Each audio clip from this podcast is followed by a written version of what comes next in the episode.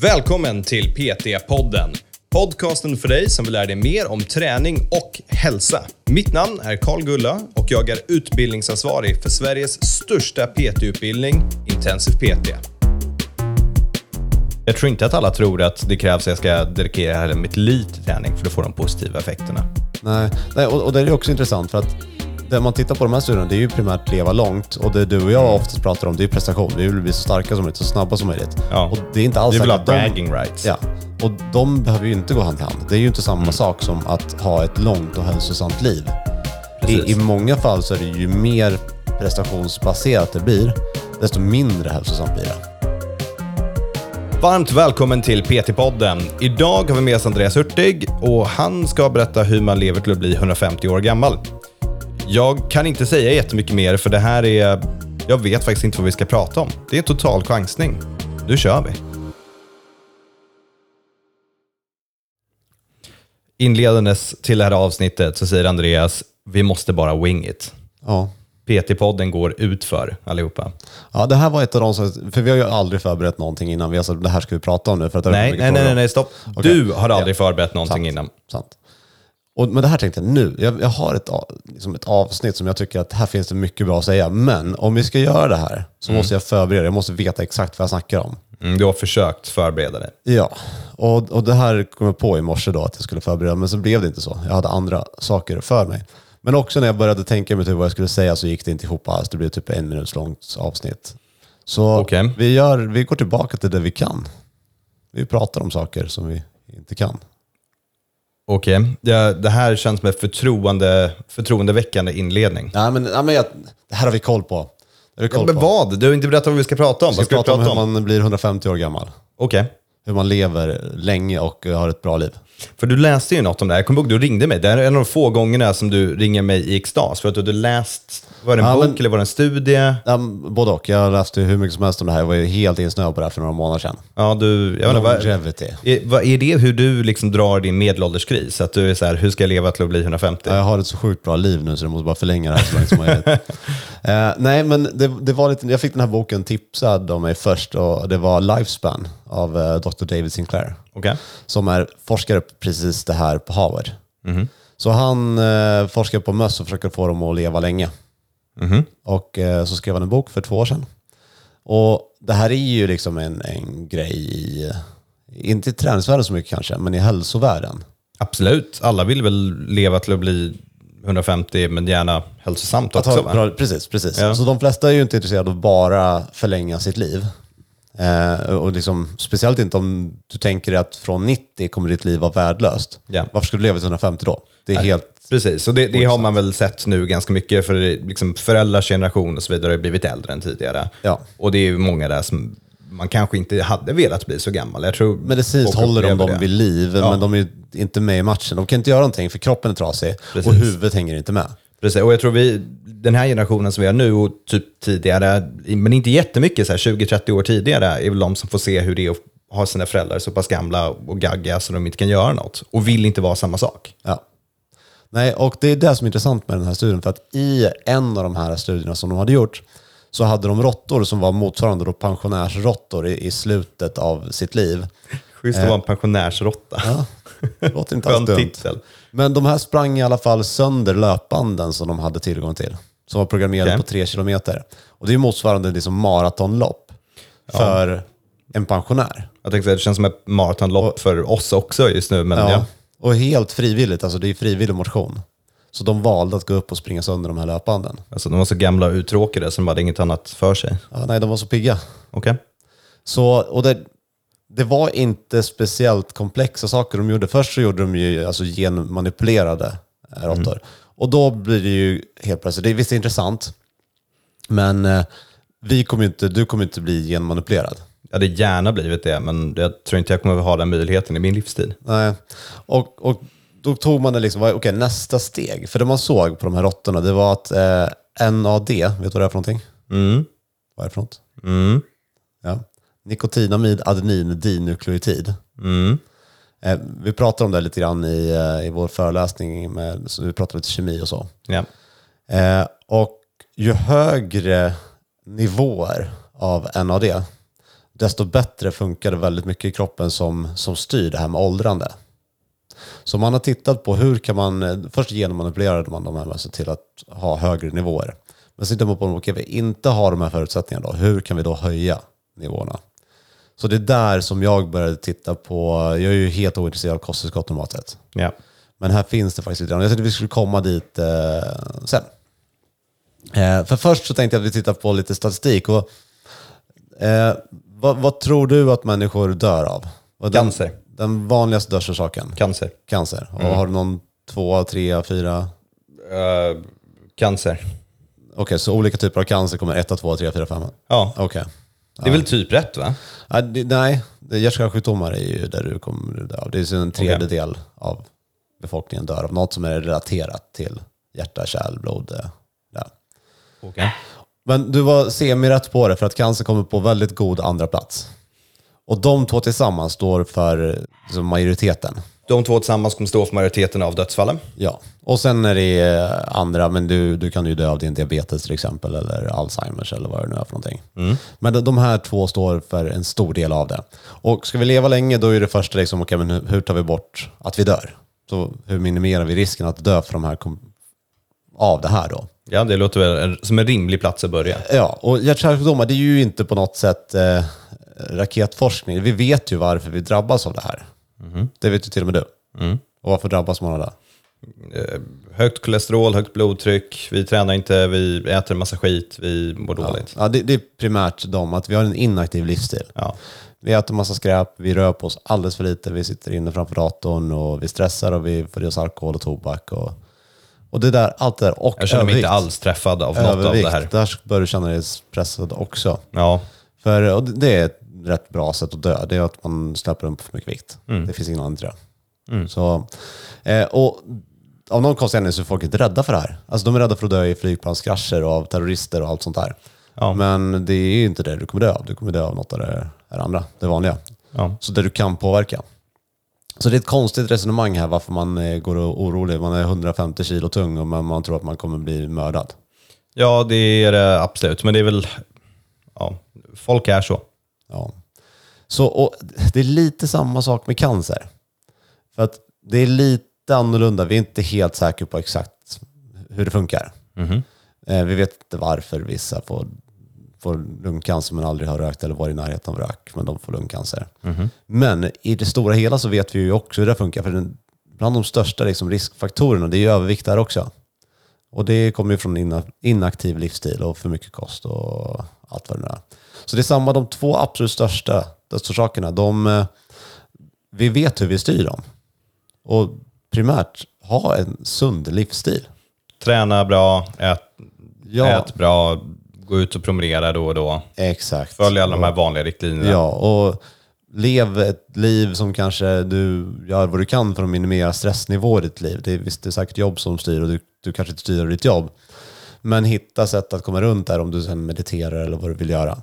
Så lev ett hälsosamt liv. Det är det absolut största, enklaste. Så det kommer kanske inte som en nyhet för någon, men Nej, det är, ju- tror jag att alla är väl, väl medvetna om, att det är basen. Och här finns det ju en till ganska bra bok att läsa. Det är ju Hjärnstark. Har du läst den? Jag har inte det, men jag skulle vilja göra det. Den är faktiskt ganska bra. Och för mig, förutom det här, man vet redan om det här att det är bra för liksom, din mentala hälsa att träna också. Men det stora som jag tog med mig från den boken, det var att hur lite som krävdes för att man ska faktiskt börja se de här resultaten. Du behöver inte träna högintensiva pass fyra fem dagar i veckan. Det räcker att du gör någonting som kan liknas vid motion. Alltså det kan räcka med en, en rask promenad i 20 minuter det gör någonting med din kropp. Fantastiskt. Och det, det är det här som jag tror många inte känner till. De tror att inträdesbarriären för att få de positiva effekterna av träning är hög. De tror att de måste gå till gymmet och ha en, någon typ av superbra split. Och att de måste vara ute och springa och ligga liksom i zon 3 på löpningen. Jag tror att de tror att det krävs mer än det gör. inte det folk som tränar för prestation eller för att de vill se snygga ut som har den approachen. Ah. Folk som vill må bra, då är det väl lite mer åt det här enklare hållet. Liksom. Jag tror inte att alla tror att det krävs att jag ska dedikera hela mitt liv till träning för att få de positiva effekterna. Nej, nej och, och det är ju också intressant för att det man tittar på de här studierna, det är ju primärt leva långt. Och det du och jag Mm. oftast pratar om, det är ju prestation. Vi vill bli så starka som möjligt, så snabba som möjligt. Ja. Och det är inte alls Vi vill ha säkert att de- bragging rights. Mm. Ja. Och de behöver ju inte gå hand i hand. Det är ju inte samma sak som att ha ett långt och hälsosamt liv. Precis. I, I många fall så är det ju mer prestationsbaserat det blir, desto mindre hälsosamt blir det. Och det är intressant, för om någon hade sagt till mig, liksom, ah, okej, men dina marklyft, du jagar 200, liksom, kör. Du kan göra det, men du kan också göra 3x10 på 100, supersoft, och då kommer du leva till att bli 150 istället. Ja, du kommer inte bli så spe, speciellt stark i marklyft. Men du kommer bli gammal och ha ett Du hälsosamt liv. kommer förmodligen ha en kropp som håller längre. Ja. Ja, det är intressant. Ja. Men vad, finns det belägg för det? Alltså att den här prestationsträningen är mer slitsam? Eller är det här bara en slutsats du har gjort från att ha läst allting? Nej, alltså det man har tittat på i de här, det är ju vad, vad det lägsta är, för det är ju det du kan få den majoriteten av befolkningen att göra. Mm.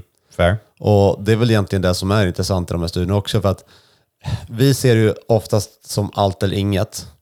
Om du inte känner att ja, men du kan prestera, Ja. så, så tycker du att det är ett bortkastat pass, eller hur? ja. Eller jag tyckte, jag tror inte jag tycker längre, men jag har tyckt det. Ja. Jag, jag har det här problemet. Om jag inte känner att ja, men nu jag vågar gå liksom nära PR, då tycker jag att jag har kastat bort ett Jag, pass. jag pratade med någon i- igår, en kund eller gruppkund, som sa om inte du känns mer förstörd efter ett pass och ligger på golvet och svettas, då kändes det inte Så att värt de inte har det. Mm. gjort det. Ja.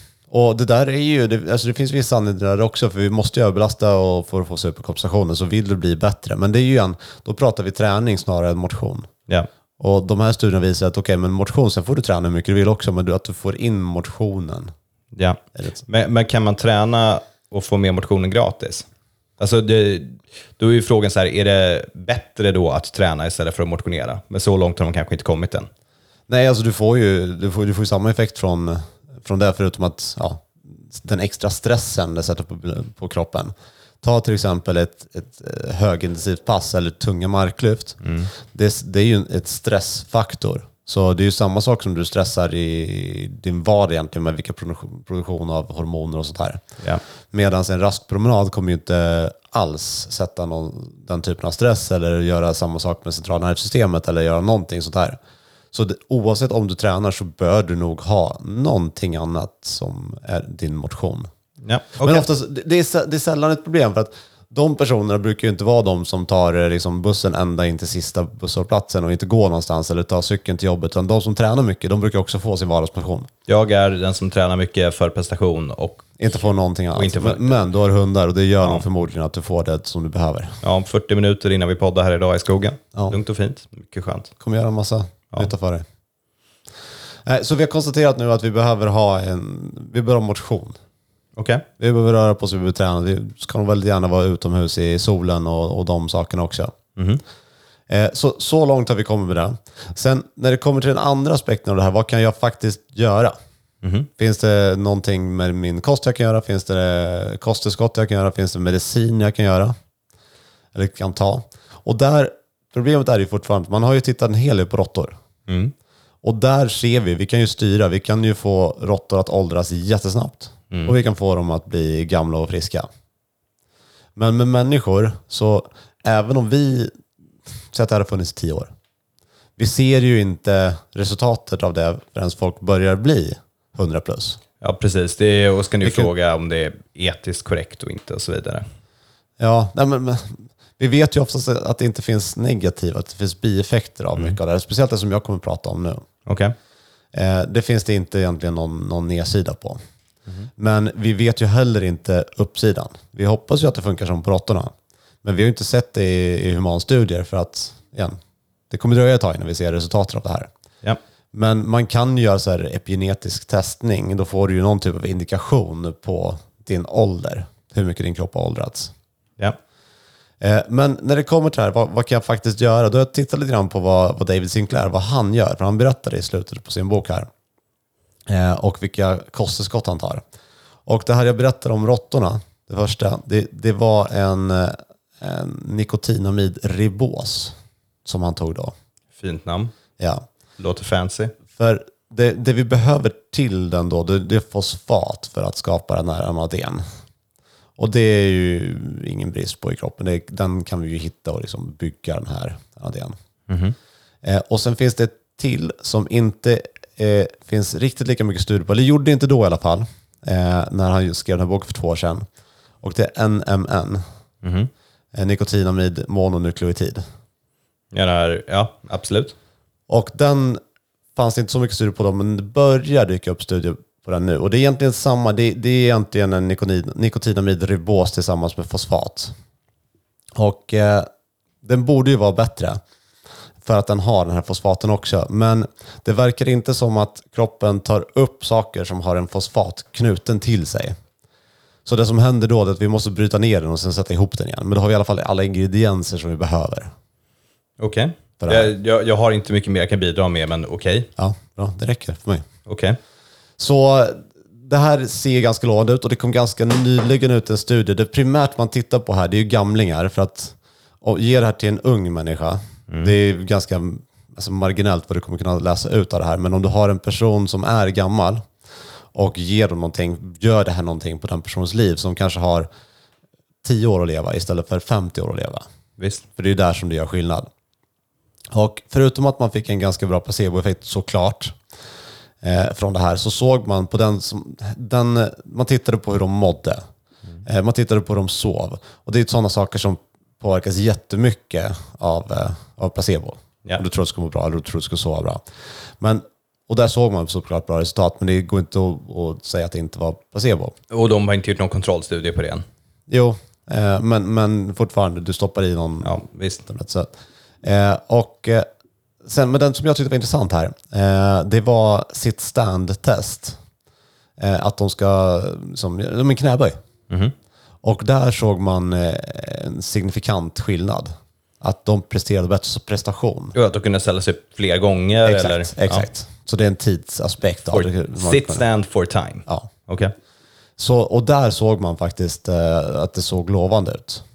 Så även om det här är väldigt, väldigt tidigt så just den här NMN-produkten tror jag... Eh, så jag tror att det kan bli lite hype om den faktiskt. Om du någonsin skapar sen ett kosttillskott nu, säljs av Andreas Hurtig. Så det här disclaimer att ja, det här eh, var det som la- låg till grund för det. Jag vet inte om det är en disclaimer eller om det här bara är en hype för det. Har du planer Kanske att bygga skapa ett sen. kosttillskott av det här? Jag skulle vilja men jag orkar inte. Nej, okej. Eh, n- Vem som helst där ute som lyssnar på det här får gärna stjäla min idé. Börja Ja. sälja NMN i Sverige. Ja, det är väl schysst. För som sagt, det finns ingen nedsida på det. Finns det po- bara potentiellt en uppsida, alltså eh, leva längre eller prestera bättre som den här gruppen gjorde, så absolut, varför inte? Kommer vi inte bara bli dopingklassat snart? där? Nej, det kan det inte bli. Okej. Eh, sen tar han resveratrol också. Men det ser inte jag överhuvudtaget någon anledning till att göra. För det, det har man inte sett eh, egentligen i några studier att det skulle vara positivt för, för att leva längre. Eh, sen tar han också en sak som heter metformin. Har du hört talas om det? Nej, jag har inte hört talas om något av det här. Du vet hur jag är med kemi. Ja, men metformin är, är mer känt. Det brukar de flesta känna till. Det är diabetesmedicin kan man Okej. säga. Och det är, för för man såg de som tog eh, det här då, eh, som hade diabetes, lev, de lever längre och mår bättre. Och visst, de går ner i vikt lite grann också för att de får mer stabilt blodsocker och, och det här. Eh, men man, s- det såg inte ut som att det var bara därför som de levde, utan det var någonting i det här som, eh, som ledde till att de levde längre. Eh, Så det här verkar också ha blivit en liten grej, att det är många i USA som tar metformin som inte har diabetes. Och det verkar funka för dem. Ja, det är det i alla fall vad de säger. Han, han gav- ger som exempel sin, eh, sin pappa då, som han började köra på exakt samma stack. Han ger dem eh, NMN och eh, Metformin och lite allt möjligt. Och eh, han sa att hans pappa gick från att vara en så här eh, trött gammal gubbe till att så åka på roadtrips och klättra i berg och göra massa saker. Wow. Eh, sen igen, vi, det är en person och det finns inget som säger att det inte är bara placebo. Men igen, det finns... Ja, metformin tycker jag kanske inte man ska ta. Det är ett läkemedelsklassat preparat. Ja. Eh, men de andra sakerna, att man... man Så då är det testar. M&M och that's it. Ja, eller, eh, eller NR. Eller, och sen så finns det ju apigenin och lite sånt också som man skulle kunna testa. Men det kan vi skippa nu, för det är, det är sånt som jag skulle vilja se lite mer på innan jag faktiskt pratar om det i en podcast. Okej, då vill jag att du ger mig din 30 sekunder brief till att leva till att bli 150. motionera, vara var utomhus, eh, ät en balanserad kost, eh, se till att du inte är överviktig, hellre i sådana fall underviktig och eh, Gör regelbundna tester, alltså blodtester så att du har alla mikronutrienter och att allting står rätt till i din kropp. Gå på screening för cancer för att kanske upptäcka det tidigt. Och eh, var inte rädd för att testa något av de här eh, kosttillskotten för att ofta så är det, det finns ingen, ingen nedsida. Det värsta som kan hända är att du slösar bort pengar. Men det känns väl ganska fint. Det finns sämre saker att kasta bort pengar på. Här ska jag också nämna en sak som jag, som jag- jag tycker att många är lite för försiktiga med när det kommer till studier. För om man tittar på ofta i studier, då har man tittat på någon typ av eh, snittresultat eller medianresultat och tagit bort outliers, de som har fått mest eller bä- sämst eller bäst resultat. Och i, i ganska många studier så finns det ju, om man testat prestationshöjande i något, någon substans, så är det ju några stycken som, bara, som skjuter i höjden. Men majoriteten av människor, de fick eh, inga resultat alls. Eh, och det här kan ju vara bara en genetisk uppsättning som gör att ja, men deras enzymer och deras upptagningsförmåga och det här, eller någonting, det kompletterar någon annan produktion som de har i kroppen som gjorde att de fick fantastiska resultat. Det var som doping Mm. för dem. Tänk om du var en av dem. Känns som att oddsen är ganska liten när man själv skulle vara en av dem. Absolut. Absolut. Det är liten, men det är inte noll. Ja, jag vet inte hur många det räcker för att börja bränna alla pengar på kosttillskotten, men det kanske gör det. Ja, alltså, många bränner ju det på whatever, BCA-produkter och sånt där. Och eh, då tycker jag att det är, jag- jag personligen hellre experimenterar med någonting nytt som man inte riktigt har sett än, eller som man har sett outliers på som har fått fantastiska resultat, än någonting som mer eller mindre är verkningslöst. Så, så mycket av det som människor köper i kosttillskottsväg nu. Så att jag hellre liksom lever på hoppet och det är garanterat bättre placeboeffekt om du vill jaga lite sånt på någonting som säger men det här kanske gör att jag lever längre eller mår bättre eller sover bättre. Och det Mm. Ja, enda som vi, det, absolut. alla kosttillskott som vi pratar om dagligen och i föreläsningar, det finns ju så mycket studier på det och då var det ju med så länge så man vet ju att det är nästan verkningslöst. Då får du ingen placeboeffekt alls, du är snarare tvärtom som har bortkastat. Ja, det är mycket sant. Så nej, jag, jag tycker att man ska vara rädd för att eh, testa lite sånt här. Det är kul. Ja, och jag vet inte, det här var ett konstigt avsnitt. Andreas sitter och säger beställ konstiga saker och testa dem. Men eh, det är inte på mitt huvud, så varför inte? Ja, jag tar den. Se, se om du får någon backlash, men det tror jag inte. Det, du har haft bra resonemang. Det har du faktiskt haft. Och sen som alltid så ska man ju läsa på själv. Man ska ju inte lita på vad jag säger. Så att här är ju en typisk sån sak som jag tycker, ja, men köp boken Hjärnstark, Mm. eh, köp boken eh, Lifespan, läs lite studier. Det, alltså det, det går rätt fort att plugga på om det här för du behöver inte läsa och sålla mellan olika studier för att det finns fortfarande så pass lite. Så det går fort att sätta sig in i det här om man tycker det är intressant. Ja. Där har ni den hörni. Hur man lever till att bli 150. Vad, vad är ditt mål? Tror du att du blir 150? vad är du Ja, nöjd ja, med som PR? 147 kanske, 146, 147. Ja, okej. Så 148, för mig 149. Då vinner jag. Ja. Hörni, tack för att ni lyssnade. Jag hoppas att det här gav er någonting. Och eh, hur fett hade det inte varit om folk lyssnade på det här avsnittet när de var 100 år gamla sen och bara “It worked. It fucking worked”. Ge mig äran, för jag lever också då. Så. Ja. Kontakta Andreas Hurtig då och säg tack så mycket. Eh, och jag säger tack så mycket för idag. Bra jobbat. Ha det bra, hej!